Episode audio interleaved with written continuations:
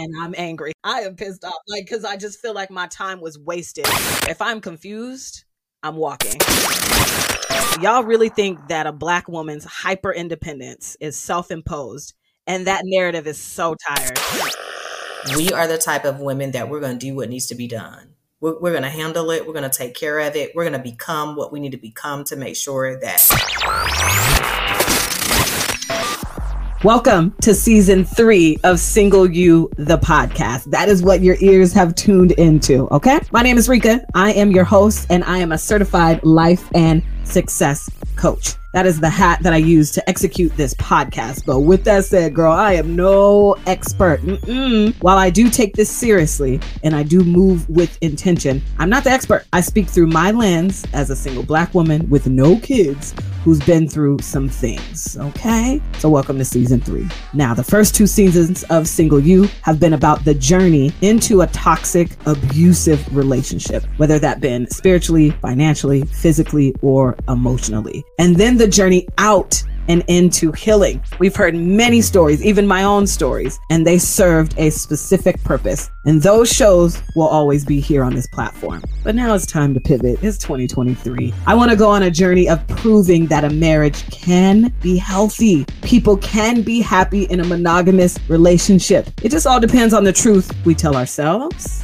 and the work that we do. I speak to the black woman of faith who desires marriage, who wants to date with intention. That's who I'm talking to. When I'm speaking, that is who I'm envisioning in my mind. Now, if you don't fit into that box and you think that I'm speaking to you, welcome to Single You, the podcast. Don't turn it off. Welcome. Okay, here we go. Let's get into the episode. All right, we are back with another episode of Single You, the podcast. Of course, my name is Reka. And on today's episode, I have brought back my friend, Dr. Tiyahri, and we are going to talk about a couple of things.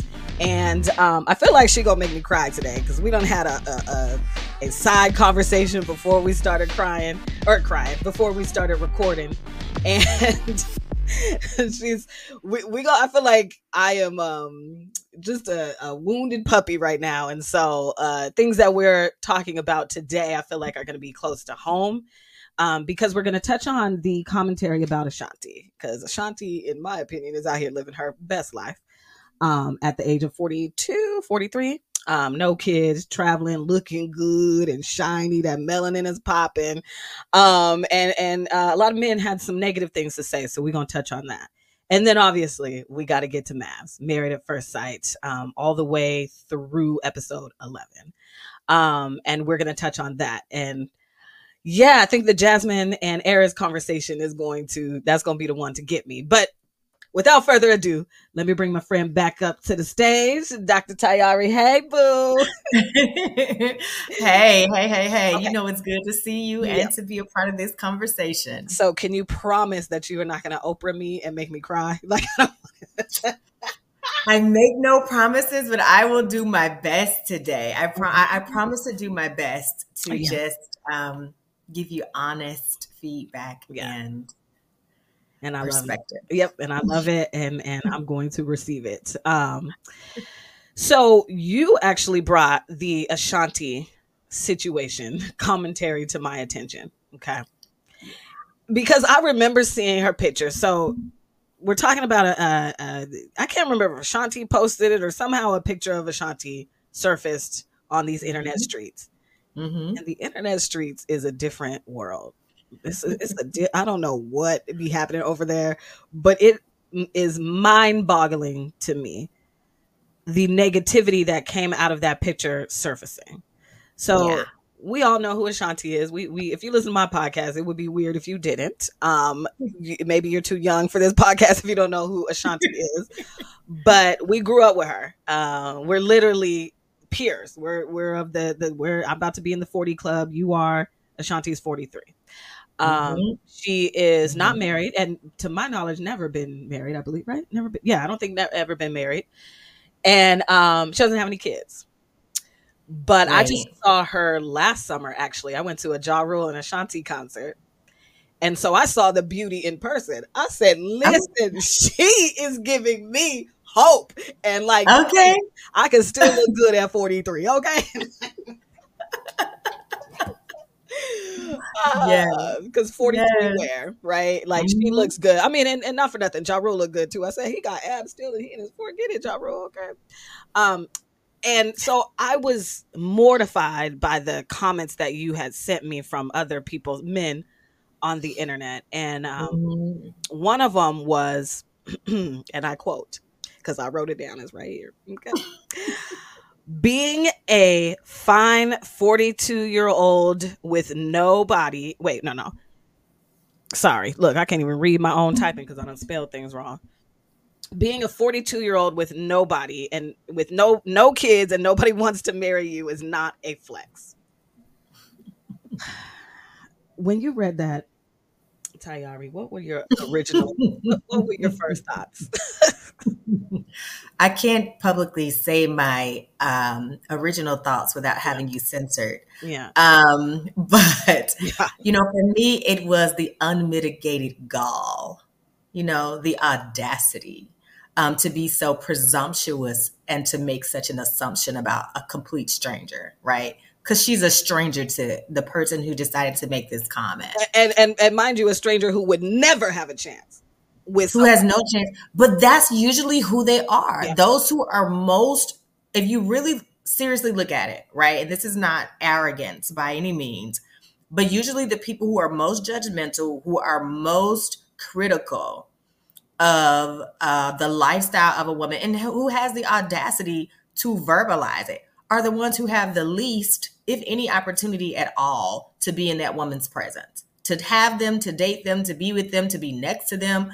typically it, it is those are the ones who are the most opinionated. Right. And so um i was i was mortified by the comments by the very like brazen and open misogyny that was so prevalent in the comments that was so on display. But what is like the most mind-boggling part of all of this is that i believe that ashanti is living the life that she chose for herself yeah she's li- She's Ashanti. She could have had a hundred husbands by now. she could have had, you understand? She could have been Elizabeth Taylor, baby, and been mm-hmm. on husband number seven, six, seven, eight. Okay. Yeah. She's Ashanti. Um, there are probably men proposing to her all the time who chose her that she's not choosing in return. And let's talk about this children thing. Every woman i know this is like such a news flash right for the powers that be and for the yeah. for the what do they call it? The the, the patriarchy right? Yeah. um every woman doesn't want children beloved. Ding ding ding ding.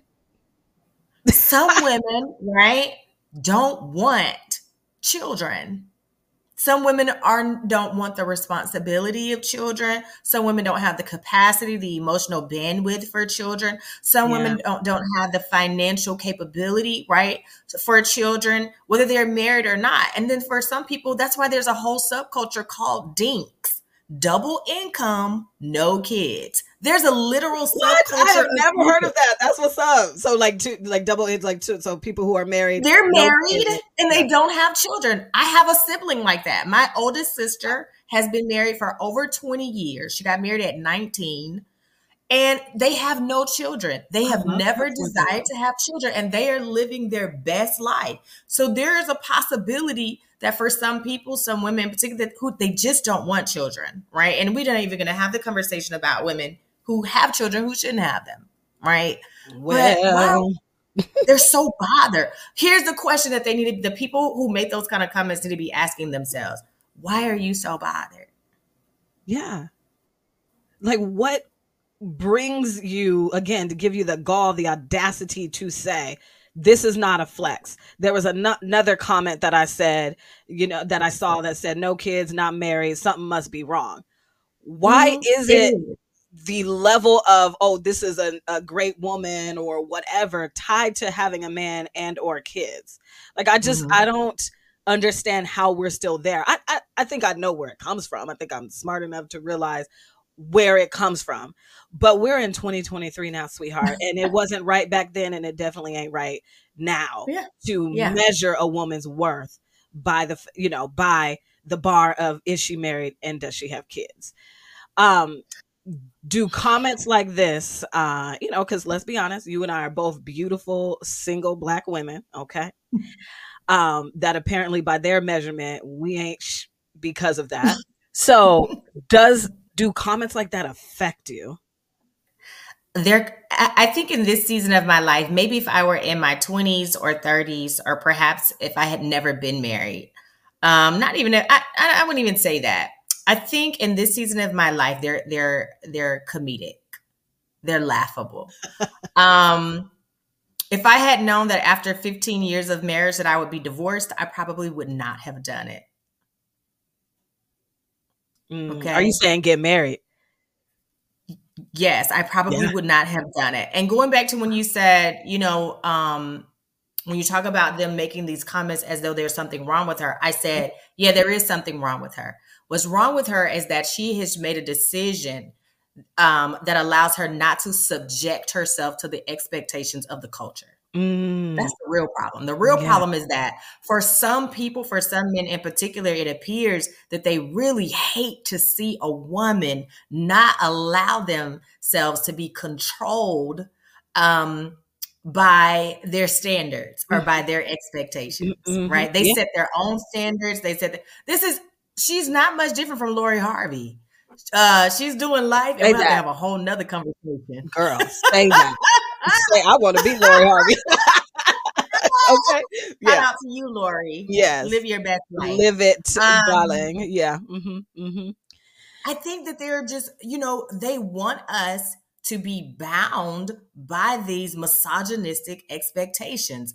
And when we absolutely refuse to be, then we become a target of ridicule and judgment and criticism and um, you know just derogatory commentary something must be wrong um, was something wrong with your single mama who raised you when your daddy left oh because there's that.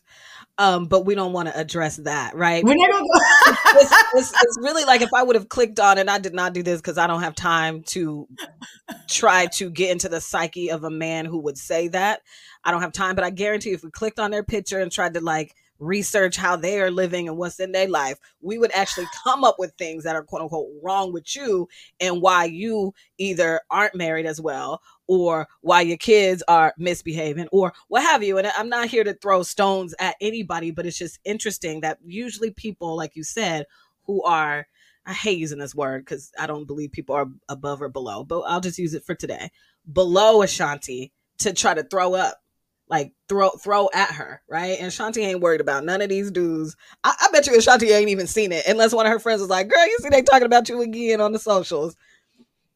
because most people of that level have now decided I'm turning off comments on Instagram. I'm not looking at DMs. I'm not paying attention to this social media world because it is a different world. It is, and yes, I don't mean that in a good way, like the show, right? Like uh, it is. It is mind boggling to me. So, what I will say, especially right now, um, well, the first thought when I saw that picture of Ashanti, I was like, dang, she looked good. Like again, amazing. I saw her last summer, like, dang, good. So that's what 43 yeah. can look like. Okay, let me get back on this bike. Let me be out here. Right. Da, da, da, mm-hmm. Um, I'm getting my traveling back up. Yes, I'm going to Houston. I get to see, oh, hold on, y'all. Pause. Pause. Okay. Tiyahri and I get to meet for the first time in real life in a week. well, from when I from when this episode drops, actually, I will be with you. like I will be, yeah. we'll be in Houston and we will be together. So y'all gonna have to, if you're listening to this podcast right now, go on our stories because we probably together right now. turning up exactly, turning up in Houston exactly.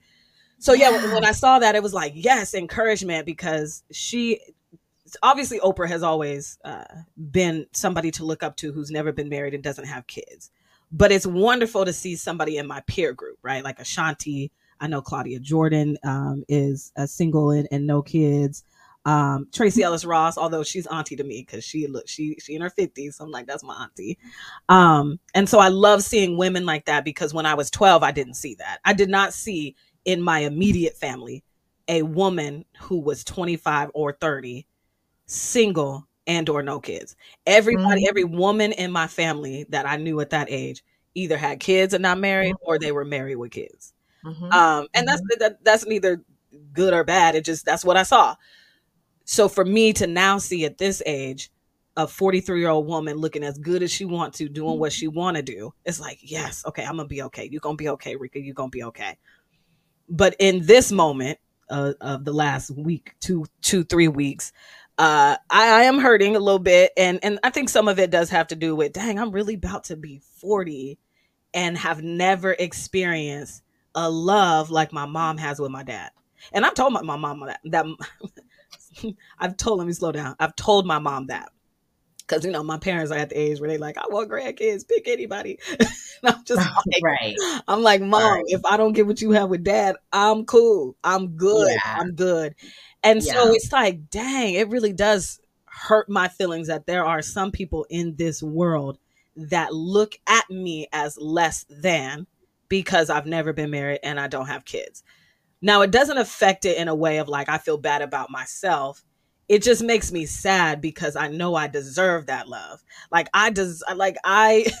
like I am so dope. I'm such a good woman. I am lovable. I God loves me. I I just wish that I could experience that. And so that's what makes me sad. Is like, dang, I'm really about to turn 40 and I've never experienced that. That sucks. Dang, that sucks. You know, if I think about it too long, it makes me sad. But at the end of the day, I'm gonna be okay. And I would rather be in Ashanti's position than in some of these positions that I see around the corner and in the streets and in the right, right. and and you know, we kind of chatted about this earlier. You know, I think that marriage is a beautiful thing. Um, it is powerful, you know, and it's wonderful. Um, but I think that we have to be so careful about measuring our value mm-hmm. um, on if we're uh, marriage material or not, if we're if, if we're married or not. Mm-hmm. I mean, if you even look at it statistically, how women outnumber men, uh, especially in our country, there's no way possible, right, for everybody for to us, be married, yeah, for everybody to yep. be married. Um, I think we have to really um, ask ourselves, and sometimes this requires digging deep. Mm-hmm. Why does that particular status hold so much weight in my life right. as it relates to my identity and my value? Right. Is it because I like in your case you you see what your parents have and it's so beautiful it blesses you and you just want to have it or is, is there some void in us that is unfulfilled where we are looking for a deeper level of validation or affirmation. I need to know that I'm worthy, and the only way for me to know is for it to happen for me. Whether it happens or not, you're still worthy. You understand what I'm oh, saying? Oh, yeah, and I think people get lost. Yeah. Yeah. Yeah. Mm-hmm. Because of all the messages of the culture and what what what they're saying in the manosphere and all these hurtful and cruel things that women are hearing about themselves. You're 40 and you're you're single, you've never been married, or in my case, you're 40 and uh, you're divorced or you're you're a baby mama now you know although my children were a product of my 15 year marriage but for some people that doesn't matter oh you got two kids yeah but my children are grown now right? So I've done the work. I wish y'all could tell y'all his face right now. She's like, mm-hmm. "Mama about to be in the streets." That's right. Okay, so baby girl graduates in two months, honey. Empty nester over Listen, here. Okay, look. but but in all seriousness, I think we have to do the work, the emotional work, the emotional investigation to find out why we weight our value um, on that status, on that particular status, our ability to be married and, and married with children, to have the whole quote unquote American White, dream a nuclear mm-hmm. family. Right. Yeah. Yeah. No. And I can honestly say it does not, I don't feel less valuable. Like in my own internal um, uh, psyche, I guess is that the word I'm looking for. Yeah. I definitely do not feel less val like, oh my God, I'm down here because blah, blah, blah. It, it's just, dang darn it fiddlesticks mm-hmm. you know like i'm mm-hmm. i don't i'm not gonna get to 40 and have experience now it can happen at 50 you know god is good and things happen and yeah i know paul was single jesus was single um you know and it's so funny i i uh i am getting more and more comfortable getting older, my parents getting older, asking questions, kind of seeing how my dad feels about guys and stuff. Because I am a daddy's girl, but let me tell you, being the daddy's girl was going to Sonics games and the, cheering on the Seahawks. And we talked about politics and but relationships, my dad would never bring it up ever, um, oh. ever. And so I did. Um, I think it was yesterday. Well, as we're recording this, uh, the, the the time will be off. But um, I said something about guys or whatever. My dad said, guys being intimidated by women ain't nothing new. It just seems to be more prevalent now, and especially in y'all's age group. Cause when I met your mama, I got it together. and I love that. Mm-hmm, mm-hmm. And I told him, I said, "Yeah, Dad, they they don't make them like they they you know like they used to like they made you because i literally get run away from. Like i have been told you have it two together. That phrase exactly. Um or i'm not ready for a woman like you. That phrase exactly. Um and so that just makes me sad like dang you know darn. But my value is definitely not thank god. I, I think it used to be especially in my 20s but not today. Um yeah. yeah uh, and then there's one more thing I want to uh, uh, read to you on the Ashanti topic. I really did okay. like this uh, quote that I posted on my Instagram the other day because I saw one of my friends actually sent it to me. And she said, Y'all really think that a black woman's hyper independence, generally speaking, is self imposed. And that yeah. narrative is so tired. Like all these black women out here are asking for help and expressing their needs, receiving nothing. That is what breeds hyper independence. Address that. Mm-hmm. Yeah, I'm I'm totally in agreement. I love how it was articulated. Yeah.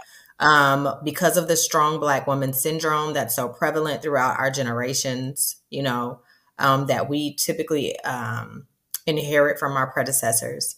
We are the type of women that we're going to do what needs to be done. We're, we're going to handle it. We're going to take care of it. We're going to become what we need to become to make sure that we are good, that our children are good. Yeah. Um, so that means, you know, going over and above, if that means working multiple jobs, if that means working and going to school at the same time, um, if that means I got to work a nine to five, then Uber on the weekends, we, we just get it done. we going to get it done. Um, mm-hmm. And it does create a hyper independence. And um, I think we do a good job mostly, uh, unless you're like a, a, a Kirsten and I'm a Kirsten. I know we'll talk about that um, in communicating our needs. However, when the needs are not met, we just in our self, the self preservation in us really shows up, and we get out there and we do what needs to be done. Even that is generational. Um, even that is something that is passed down from the days of slavery, but that's a much deeper conversation we can have another time. Mm-hmm. How the women were positioned, had positional power uh, with the overseers, with the owners to make provision for the whole family, for the whole house, mm-hmm. right? You can't do it, get it done. You're not in position to get it done. Mm-hmm. You don't have the authority, the know how, the strategy, the wisdom, the ability. I'll figure it out and I'll get it done, um, even if it's in ways that are demeaning, right? Yeah. Um, for me. Yeah. And so that's how a lot of us ha- have, that's how a lot of us are, are wired or engineered or built. Yeah. Um, and so now there is, there seems to be this resentment about that being a part of our makeup. Yeah. But again, a lot of that is is birthed out of the fact that when we have communicated our needs, they have gone unmet repeatedly. Yeah. Repeatedly in all caps. Okay. Because I can honestly say, um, you know, I probably wasn't good at it in my 20s. Uh, maybe I was more of a Kirsten. I, I don't want to say all the way. Um, but I am now that I know myself, I can locate myself. Um, I am very vocal about my needs. Now I may it is i'm not going to say like oh it's super easy i don't know if it'll if it's supposed to be but you know explaining your emotions and stuff is a very vulnerable state and if i don't feel i'm in a safe space it is harder for me but mm-hmm. i am mm-hmm. very good i'm so proud of myself about how i've been able especially in this last month to mm-hmm. explain my needs and they are not being yeah. met. And yeah. so, yeah. And so then it's like, and then and then they continue to not be met even though i express them so then it's mm. like oh, okay well i have to guard my heart honey so i'm gonna be over here and I'm done because I don't I I'm not playing in that that pool and I'm not doing that anymore. I'm not doing the the holding out hope. I'm not doing the um well maybe if I try this way then he'll come around. I'm not I'm not doing that anymore. So now it's like okay well yeah. I'll just be yeah see I'm a single lady. I'm a single lady. Right right because it's exhausting. It's exhausting. It's yeah. I cannot do it anymore. I just can't do it. If I'm I'm not gonna fight you for you. So yeah, I'm not. I'm not. I'm not. That's good. and it's like I, I really wish I just tweeted this the, the other day. I really wish that growing up I was more taught that what me and your dad have is not a guarantee. It doesn't matter how good you are in air quotes. It doesn't matter how much you pray about it in air quotes. It doesn't matter the grade you get. It doesn't matter the degree. It doesn't matter how gracious you are. It is not a guarantee. And I feel like if I yeah. was taught that, mm-hmm. then I would be surprised if it when it did happen instead of disappointed when it's not happening. Yeah, I love that. I love that so much. So so then I think that that's an amazing um, strategy for acceptance because a lot of women, as you and I talked about earlier, they grieve. Yeah, they grieve. Um, the, when relationships don't work, when they fail, they deal with a great deal of grief. They go through those cycles of shock and denial and anger and bargaining and then acceptance for most, right? But then also there's something called anticipated grief, right? Which is when a person is um, it just doesn't seem like it's going to happen for them or work out for them. We typically see this when people have like a, a parent or something with like a severe diagnosis, like a serious illness of some kind, and you know they're going to pass at some point. They wrestle with anticipated grief. But I think even in a relational um, standpoint, that people have anticipated grief, it just looks like it's not going to happen for me. So we grieve. We grieve the fear that it's not going to happen. Um, and so perhaps if we can do more work, right, emotional work, and making peace, right, and living in a place of acceptance that my life is fulfilling and amazing and beautiful and legendary and impactful, whether this particular element, marriage, right, or long term partnership, is a part of my life or not. We just give it so much space in in within us. We give it so much power in our lives. And I think that it's it's really unhealthy for us, um, especially as women. Yeah, no, I agree. I agree. So I'm doing good. She hasn't made me cry yet, y'all. Let give me come on, get yes, good job, Rita. Doing my best. Good job. Okay. okay.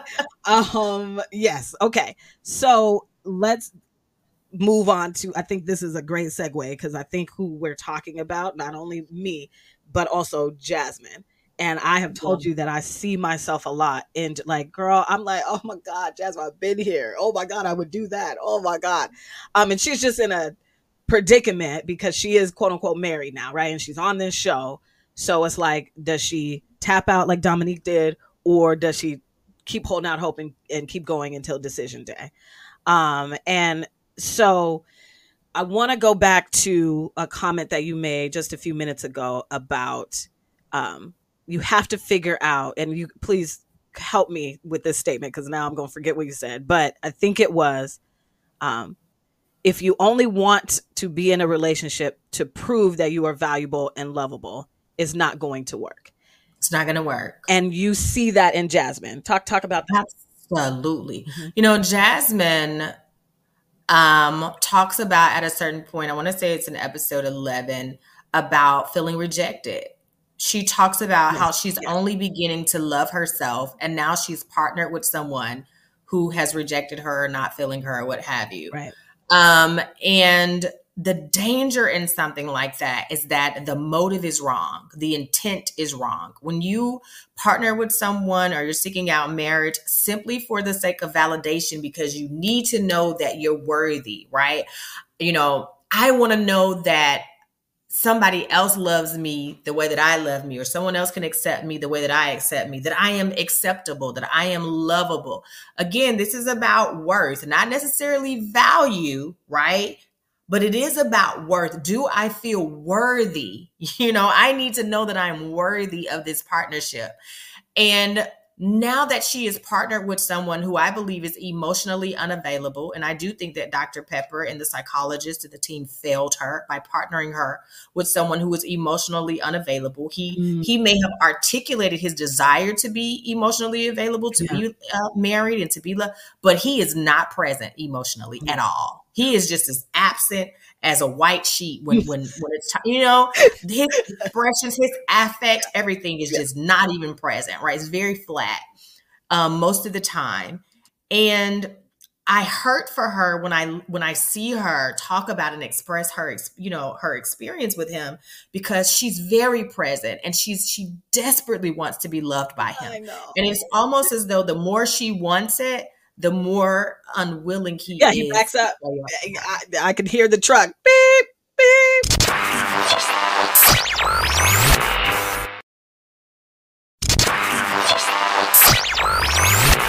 Like he yeah. backs up every time she's being vulnerable. Yeah. Like I need this from you, or I would like this from you, and he's just like, yeah. like you said, this face, like, well, I'm not attracted to you, so I don't know. We should just hang out more. Right. I mean, mm. what? Not at all. There's no intimacy happening between the two of them. And when he says to her, I don't think we should have sex until after, after decision, decision, day. day. Mm-hmm. And he, this is the same person who we witnessed talk about nothing but sex in the very beginning, yeah. right?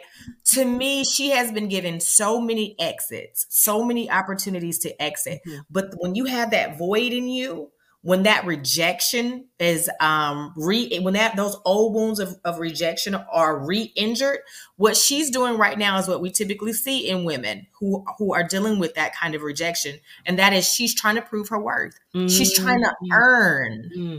yeah. his acceptance she's trying to earn his affection she's yeah. trying to qualify herself yeah. to him she's trying to make herself more attractive even if you look at how she's wearing the makeup now the makeup is all the time as, as yes yeah. Right. Mm-hmm. And the, the the dress attire is a little bit more seductive. The backs are like she's doing the things that she knows to do as a woman to be more desirable so that he doesn't continue to reject her. But he is emotionally absent and he is not attracted to her. And it's just not going to happen. She's I, setting herself up for perpetual re injury. Mm-hmm. Let me tell you something. My dad was watching episode 11 with me. So my dad is here this weekend. And we yeah. are, you know, as I told you on another conversation, that in the community that, that I live in, um, a school, an elementary school, a whole elementary school is named after my grandmother, my dad's mom. Yeah. So Virgie Robinson Elementary School in Pasco, Washington. If you Google it, it'll pop up. and so we're in the planning phases of the golf tournament that's in a few weeks and the clothing drive, right? We're, we're uh, awesome. the home stretch. And so my dad was watching it, right? I was like, Dad, I got to record a podcast uh, tomorrow with my friend.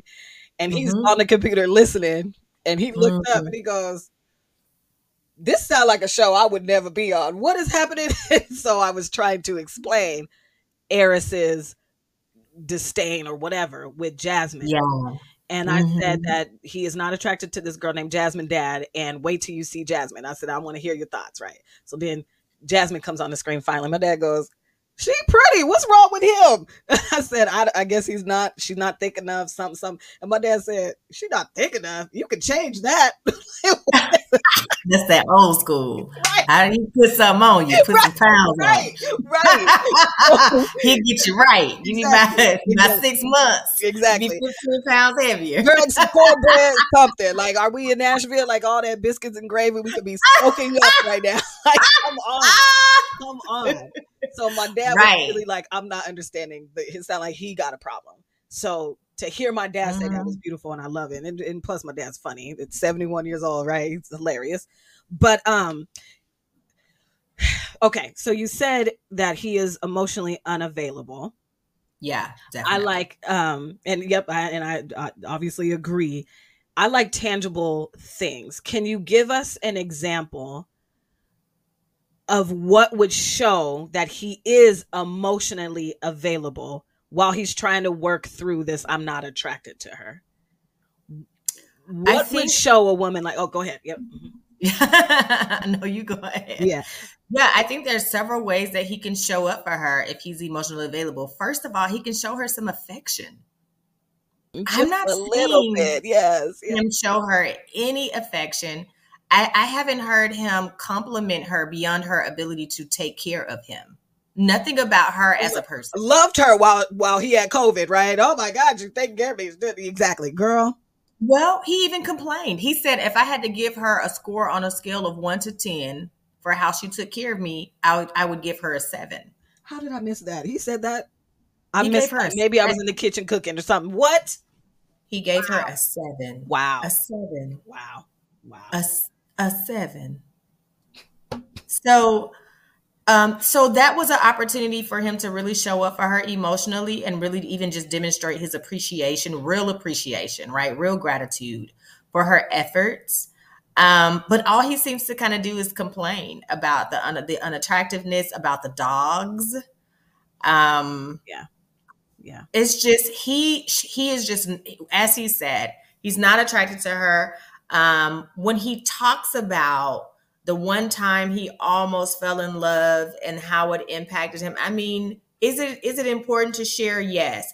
But the fact that you are revisiting this in a way that says, because he's now listen, when he finished talking about that, he said, in that moment, I was like 28 and I said, nah, you know, like never again or something like that. Okay, that lets you know that that's where he stopped he never talks about I learned from that or the next mm-hmm. time or when mm-hmm. the opportunity comes back around, I'll do this, that, and the other. He never says, I think this is going to be different. Mm-hmm. He gives her absolutely nothing. Wow. So I think that if he were willing to just open himself up, um, and really appreciate her for the person she is outside of just what she does for him, that perhaps, right? He may become more emotionally available. Show her some affection. Show her so that connection could be made. Like that's why they gave him the games, right? To to play because there needs to be that emotional connection um to happen. And then he took it to the sex lane, right?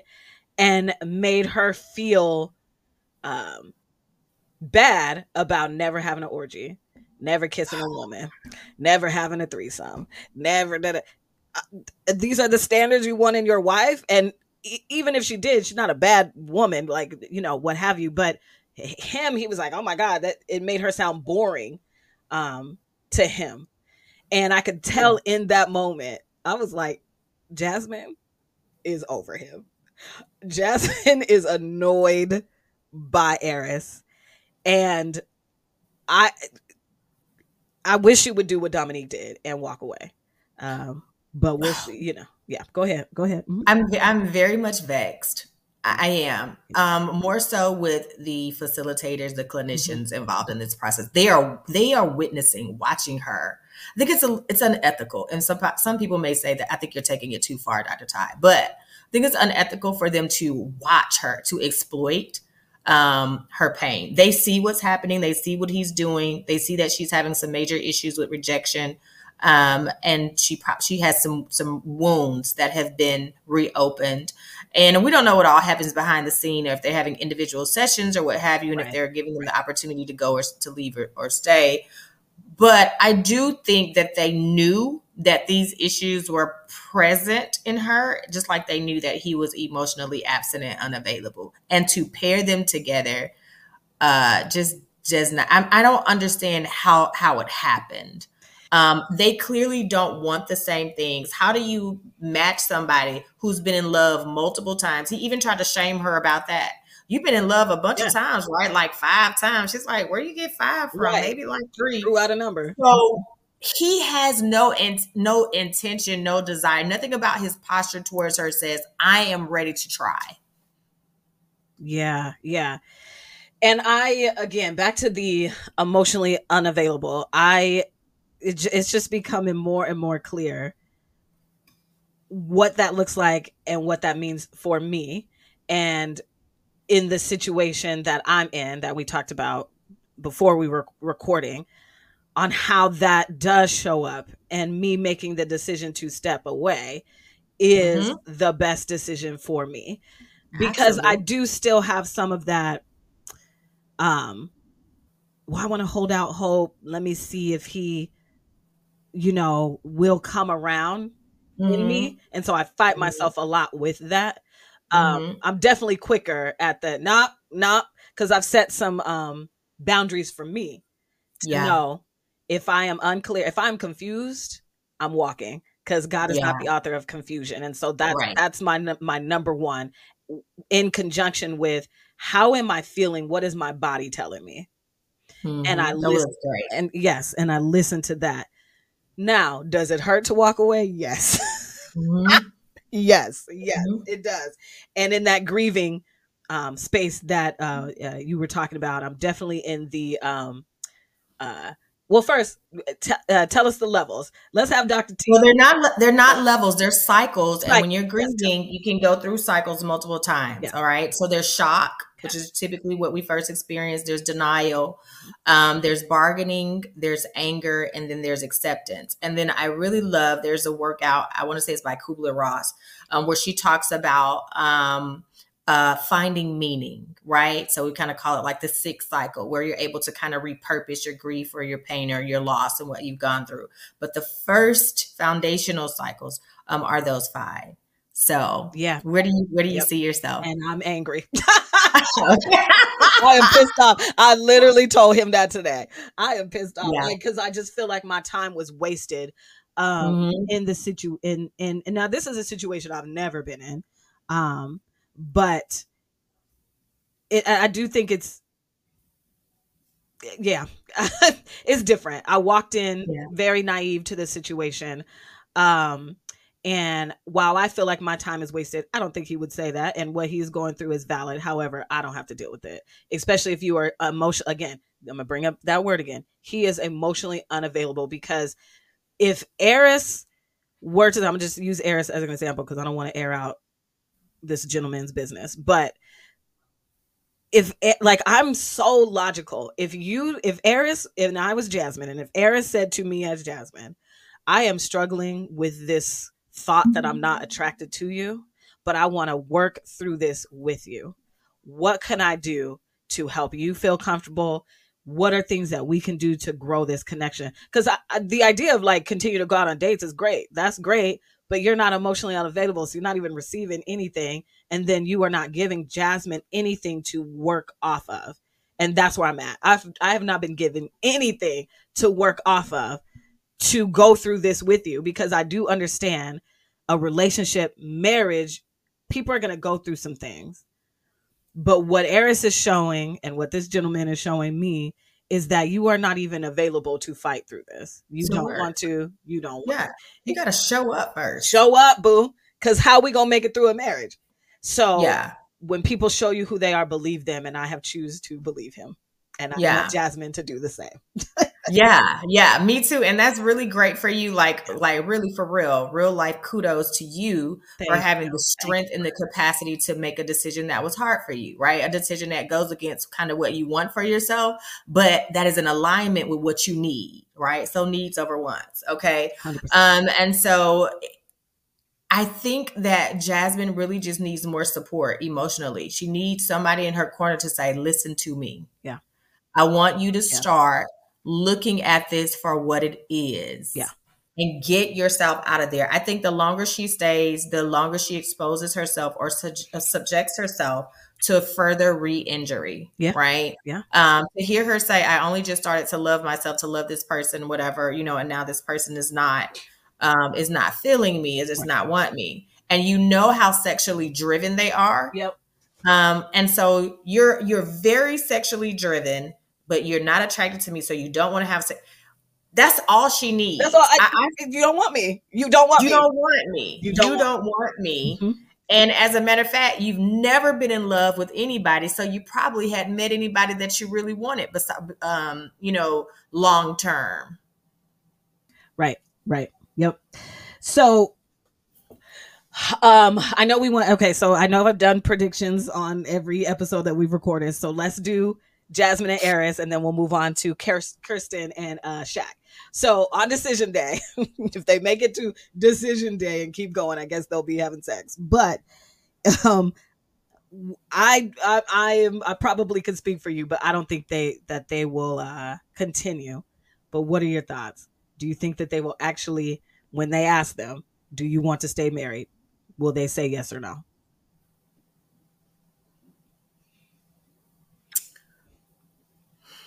When I look at the wound, the size of the wound that I see her carry, I think she's going to do until she heals herself, until the healing work is done. I think she's going to continue to try and qualify herself for his love. And I've been there, but I'm no longer there, so I get it. I, I, I if she does that, I know exactly where she's at. If you know, he strikes me as the type of person that he would stay with her because she's going to take care of him while he also finds someone who he's actually attracted to, who's able to meet all of those, you know, sexual, physical needs. But she's always good because she's a keeper. She really is a keeper. Yeah. And so that's kind of the type of person that he kind of strikes me as being. And then she, because she wants to be married and wants to be desired, as long as he stays, she'll stay. Um, is that what I want to see happen? No, absolutely yeah. not. I want her to get out of there. Get out. Run, um, Jasmine. Run. But we've been saying run, Jasmine, since we found out that he had never been had never been married mm-hmm. ever. Or sorry, never been um, in love. Yeah. Mm-hmm. yeah. Yeah. So, yeah. um, but I just think when I saw her sit across from from him and say, okay, so no sex until after decision day, but we'll do other things to work on our intimacy, right? You know, she's giving him these social cues to answer the way that she wants him to answer. And he's like, yeah. And the way that she wants him to answer so she'll she can feel okay uh so she can have that thread of hope to hold on to like i need yeah, him to say that so i can feel like we're in this together yeah. Yeah. Yeah. So it's like really heartbreaking. Yeah. Um, but I think they're probably gonna I think he's gonna finesse her. He's gonna keep her in there as long as he can. Gosh. run, Jasmine. And I know for them it's already over and we don't know where they are because they do I do know for reality shows you do have to sign that agreement that you will not talk about it until it's over. But so wherever she is, I hope she's okay. But as we're watching in the show, I'm like, run, girl, run. So, um, okay, speaking of emotionally unavailable, let's talk about your girl Kirsten. oh. my god. So, um, let me uh, let's see. Okay, hold on. Hold on. I'm I'm scrolling down to to where these uh where my notes on them are. Okay. So, what I am seeing, and then I want you to take it, take the lead on them is Kirsten thinks that Shaquille should be a mind reader. Okay. And in the beginning, and he literally said this, well, when we first got married, you didn't want me to touch you. You didn't want me to kiss you. You didn't want me to do all of these things. And now all of a sudden, you want all of these things, but you expect me to just know that. And this is the mm-hmm. fight that is every day with them. I need you to open up more, Kirsten. I need you, like, who are you? And she literally said, there's so many things you don't know about me. And then he said, okay, well, tell me one. And she was like, uh, and had nothing to say about herself. Am I seeing that correctly? What are you seeing when you look at Kirsten and Shaquille's relationship? I don't think that Kirsten is emotionally unavailable, but I do think she is guarded like Fort Knox. Okay. Mm-hmm. I think she has a chronic fear of vulnerability. And for him to know her makes her feel too exposed. I am not sure that two things one, that Kirsten knows who she is. And then two, if she does, I'm not sure if she likes herself. Because mm. she is hiding. Something. She's been hiding this entire season. Yeah. Yeah. 30 days into a marriage and the man is still asking who are you? What are you how are you feeling? What are you thinking? And so there seems to be a chronic fear of of being seen. Um i think she likes the idea of being partnered of being married and mm-hmm. having someone there so that she can have that nuclear family and that perfect aesthetic but I do not think that she has the emotional bandwidth to be vulnerable enough to let him really see her mm-hmm. and know who she is. We haven't even really seen her let her hair down, except for maybe when they did the mud, um, the A the ATV rides right, where right. she looked to really be enjoying herself. Yeah. But other than that, she is always completely composed. Yeah. Always. Yeah. Yeah. Perfectly com- composed. Yeah. That scares me, honey. I'm not even going to use the word that I want to use to tell you what it's given, but it's given ends and path. It mm. scares me. Run, Shaq. like Jasmine, run. You know, maybe Jasmine and Shaq would be good together because I, I, I feel like I just I do feel bad for Shaq because he that baby is trying. He is trying, and he keeps hitting that brick wall. And so I want you to talk about that a little bit more because I just heard you kind of mention why you think she would go on a show like this. Uh, what I don't. I, for you to be this shut down, why would somebody like her want to go on a reality show? What do you think you're going to get from this situation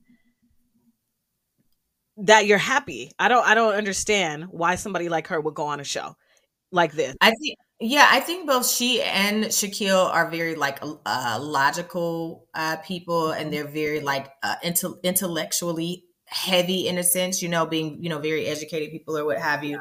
So I think it was about this was a logical decision for them, not really like an emotional decision. This was to me, in their case, it appears to be okay, I've done everything I can do personally to try to find my partner.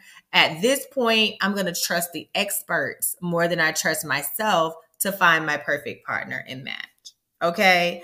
Um, and that's what they did. They submitted themselves to this process to allow the experts to do the work that they didn't, they don't have the time and space or capacity to do anymore. Right. Um, and they found each other. They wound up with each other. However, the work that needs to be done, I'm going to say, especially in her case, individually, has not been done. And so now they're trying to do a collective work to make the situation work. And I get it. People, there's always going to be two perf- imperfect people coming together to make a relationship work. But everybody has to do both their individual work and their collective work. The collective work is not effective if the individual work is not being done. Right. Right. Um, right. I'm tired for Shaquille. I I am exhausted for him. Yes. Um, because as you said, he's like pulling for her, pulling for her, pulling for her. Tell me what you think. Tell me how you feel. Tell me who you are. And she's just kind of like, okay, you know. Yeah, yeah. Well, you have to ask me the right questions to get to know me. You, she said that. You, you. I remember. Yeah, like I, I. Okay, one more question I have uh, about uh, Kirsten is um, I know you're saying individual work so yeah. if if someone like Kirsten is listening and you're watching the show MAFS, whether you are or not, maybe you're getting a clear picture of um, her of who she is and maybe you can relate to this. What work would you tell the woman listening right now and, and the woman like Kirsten to do on herself before she gets into a relationship?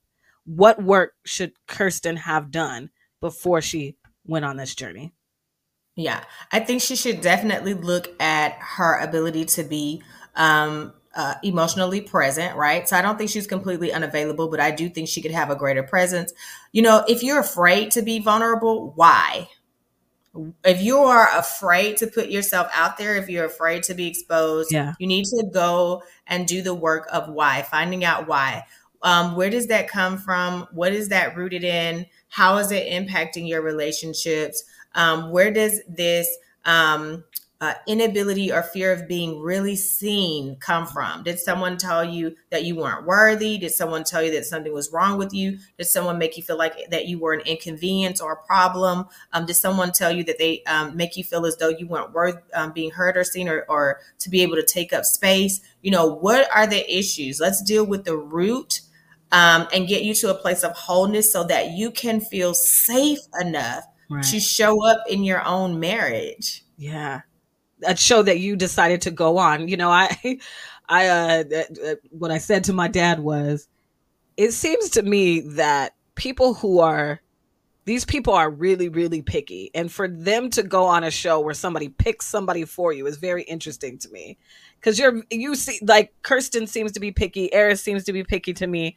But then you went on a show where somebody just blindly pick somebody for you. And, and not that you have to accept everything, but it's just interesting to me to see their reaction to people that they have decided they don't like or what it's not working. if you knew you were picky, then why did you go on the show? These are the people who can't pick for themselves. Mhm. Yeah. They have they have failed at choosing for themselves repeatedly. And so they put tho- that decision making or the ability to choose in the hands of the experts. Yeah. And it still didn't work for them. It didn't work for them because they need to it's them. It's not it's not the other people who necessarily and I don't know all their partners. I can't say it would be ridiculous for me to say, "Oh, all the other partners they've been with have been perfect and amazing." I don't know that. But what what, what I do know is that if there's a pattern of failed relationships and you want to be married and you haven't been married and if, you're either having a picking problem or Mhm. person problem right personhood problem you Right. you have some work to do and i think it's very obvious with Airris and with kirsten that they both i'm not sh- i don't believe that they're ready for marriage Yeah. either either one of them Yeah, yeah. Because Kirsten, in that situation and what they're showing us, yeah, she doesn't even know how to explain to Shaquille, Shaquille how to help her open up. Like, if you know Yeah. this about yourself, like I do shut down, I am very guarded. Uh, yeah Can you do X, Y, and Z? Mhm. Um, and I have not heard her. I've kind of seen her dance around. Well, you need to ask me questions and, you know, blah blah blah. And I'm just like, that's not enough. it's not how this works Not it's not how this works Right. share what you want him to know and then allow him to ask the questions Yep. that go along with that. Yep. Here's the other thing. Here's the other pattern. And this is why I think Shaquille should run. Every time someone asks them about their intimacy, how's your intimacy? It, she says, "Mm, it's a little, it's okay. Or she'll just say, no, we don't have any intimacy. And he'll say, yes, yes, we do. We do Oh, have yes. Yeah. Yeah. Yeah. she is not even connecting with him on an emotional level. Right. Yeah. Cause she likes to be on him and around him. Like she she likes that. But yeah, I, I just it is because I don't have a clinical eye like you do, I just be so confused. I just be looking at the TV like, what is happening? like Yeah. why is this Yeah. happening? Okay. Like I just oh my goodness. Um So go ahead. honestly, all right, and I'm gonna say this. I'm gonna I'm gonna put myself out here on a limb and say this. People may not li- like when I say this, but I I think that Shaquille is an accessory for Kirsten. He is. A status. Status Yes. symbol. Mm. That's it. She wants to be a wife. It plays into her perfect scenario of what her life should be. Yeah. Wow. And uh, that's it. I receive it. I, I see that. I see it. I see it. All right, Dr. T. I made it through. I made it. I look, I saved all the tears for our private conversation. That's what it was. Okay. Yay. Uh, and that makes, that makes me happy because even though I know I'm in the space of pissed off, uh, I'm processing what's happening to me. What's what's happening Yeah. this situation. Mhm. So that makes me happy. Like, wow, okay, so I'm getting better. And I knew I was gonna be okay. I knew um out here in these dating streets, I said, okay, you know, you're gonna keep your heart open. Um, you are going to to um dibble and dabble. And if it doesn't work out, it is going to hurt. But you're gonna be okay. You're gonna be okay. Yep. And this week, that's what I've been telling myself. Remember when you said it's gonna hurt? Well, this is the hurt. So this is it. This is it. So, I love that you're sitting with your hurt girl. and you're not being avoidant No. and you're not trying to get away from it and you're not trying to pretend it's not there. Nope, I can't do that no more. I can't do that. no You more. are on the fast track. Yes, I am. Girl, you should look at my notes. I have I literally have a folder on my phone that says letters to Reka. And I have and I talked to Mm. my um my so I have a picture, I have a, like two pictures of younger Reka in my house. And I literally wrote a note to younger Reka about you gonna make it to 40 and never have um received the love that your mom has for your dad but you are going to be okay. Your life is so dope. You and i talked to myself because when i was little i was like i'm gonna be a performer. I'm gonna be on i'm gonna meet celebrities. I'm gonna and i tell i tell myself that like you have met Yeah. this person and you have so i because i had to because that's i'm she's hurt my seven year old my 12 year old who was like because again i grew up in the two parent household and it's like wow mom and dad and i used to put them on a pedestal i don't anymore but and you know so that that wound um you know kind of get it, it definitely gets stepped on when the rejection happens Mhm. but it's only because i was like dang seven year old reka is not gonna get that mm-hmm. but that's mm-hmm. okay because guess what? I walk away with my dignity. Okay. Right. so yeah. Right. Yeah. Um, okay, so back to to Kirsten and Shaq. Is there anything that we missed um that you see that's going on in their relationship that we should talk about? Um Shaq also seems to be extremely family oriented. Yeah, yeah, yeah, yeah. Um, and I initially it appeared that Kirsten had a very close relationship with her family, with her her her mom and them, but we haven't really seen them. Right, I remember us talking about that in the beginning. Yeah, it did seem that way. Yeah.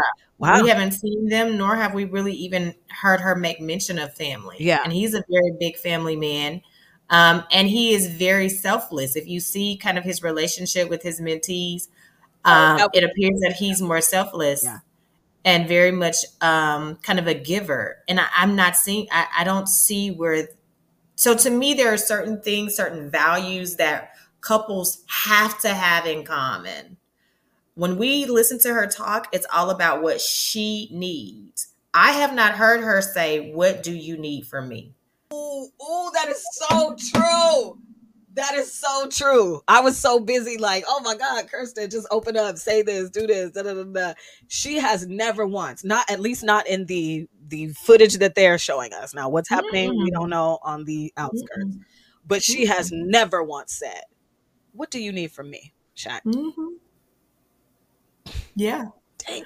So fundamentally, they they're just so what they value, how they approach marriage, love is so fundamentally different.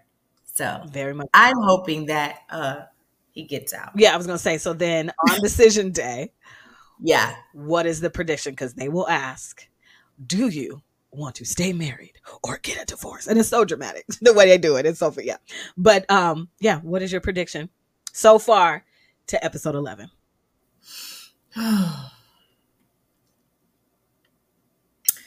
I don't know. I'm I'm hoping I have these backwards, but I'm gonna go ahead and go against the grain.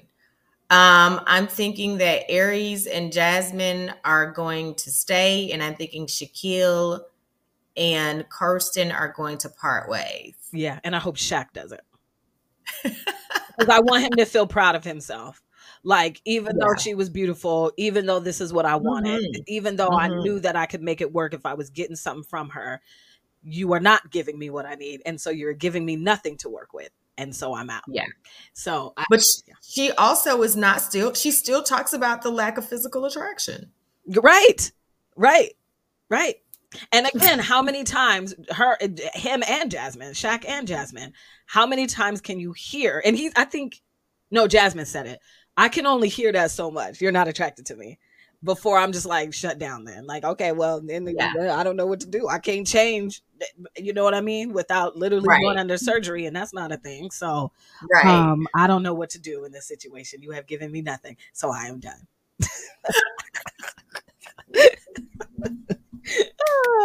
Look at me saying what I would do because that's what I did. Okay. Um right. right exactly. um yeah. all right. Well then that's it. Did we miss anything? Are we good? You know, I think we are good. Um, I do wish we could have t- kind of touched on the whole Dominique thing. Um, we, we I thought that Dominique's mama mm-hmm. was gonna keep her in that situation and she was gonna please mommy, but she went against the grain. Mom was super disappointed. Super disappointed. That's so true. Yes, we did. you know what? You are so right. Yeah, let's talk about Dominique and Mackinley real quick.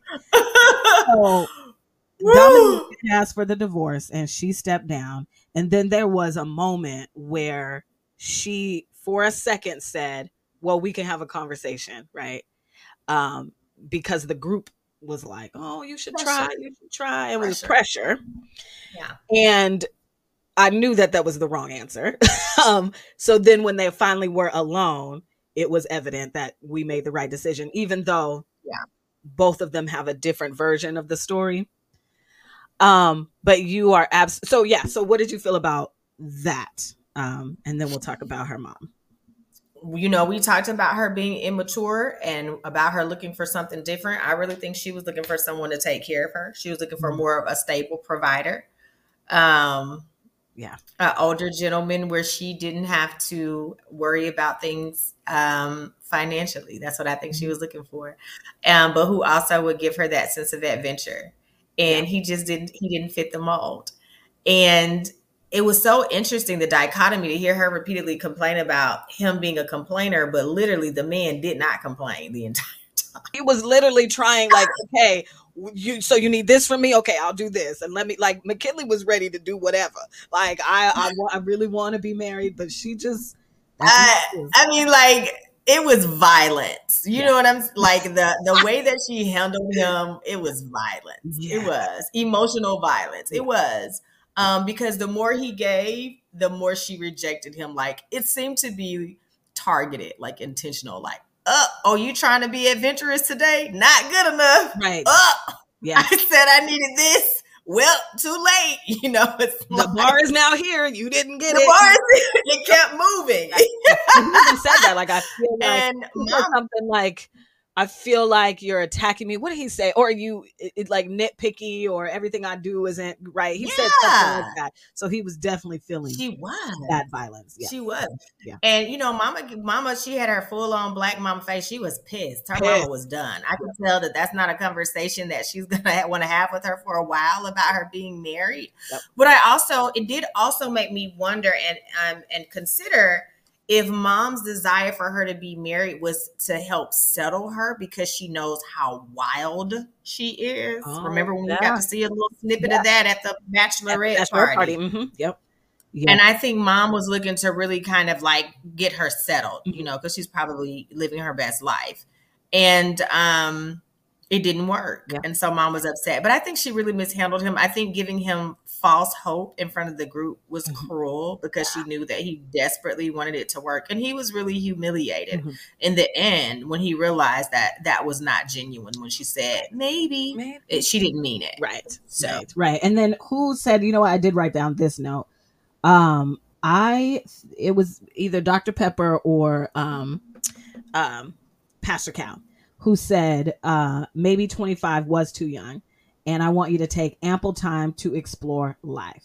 If you're going to be in a relationship and in a marriage, you have to fight for it. And that takes life and that takes grit. And you know what? Now that I'm hearing Pastor it, Cal. it was Pastor Cal.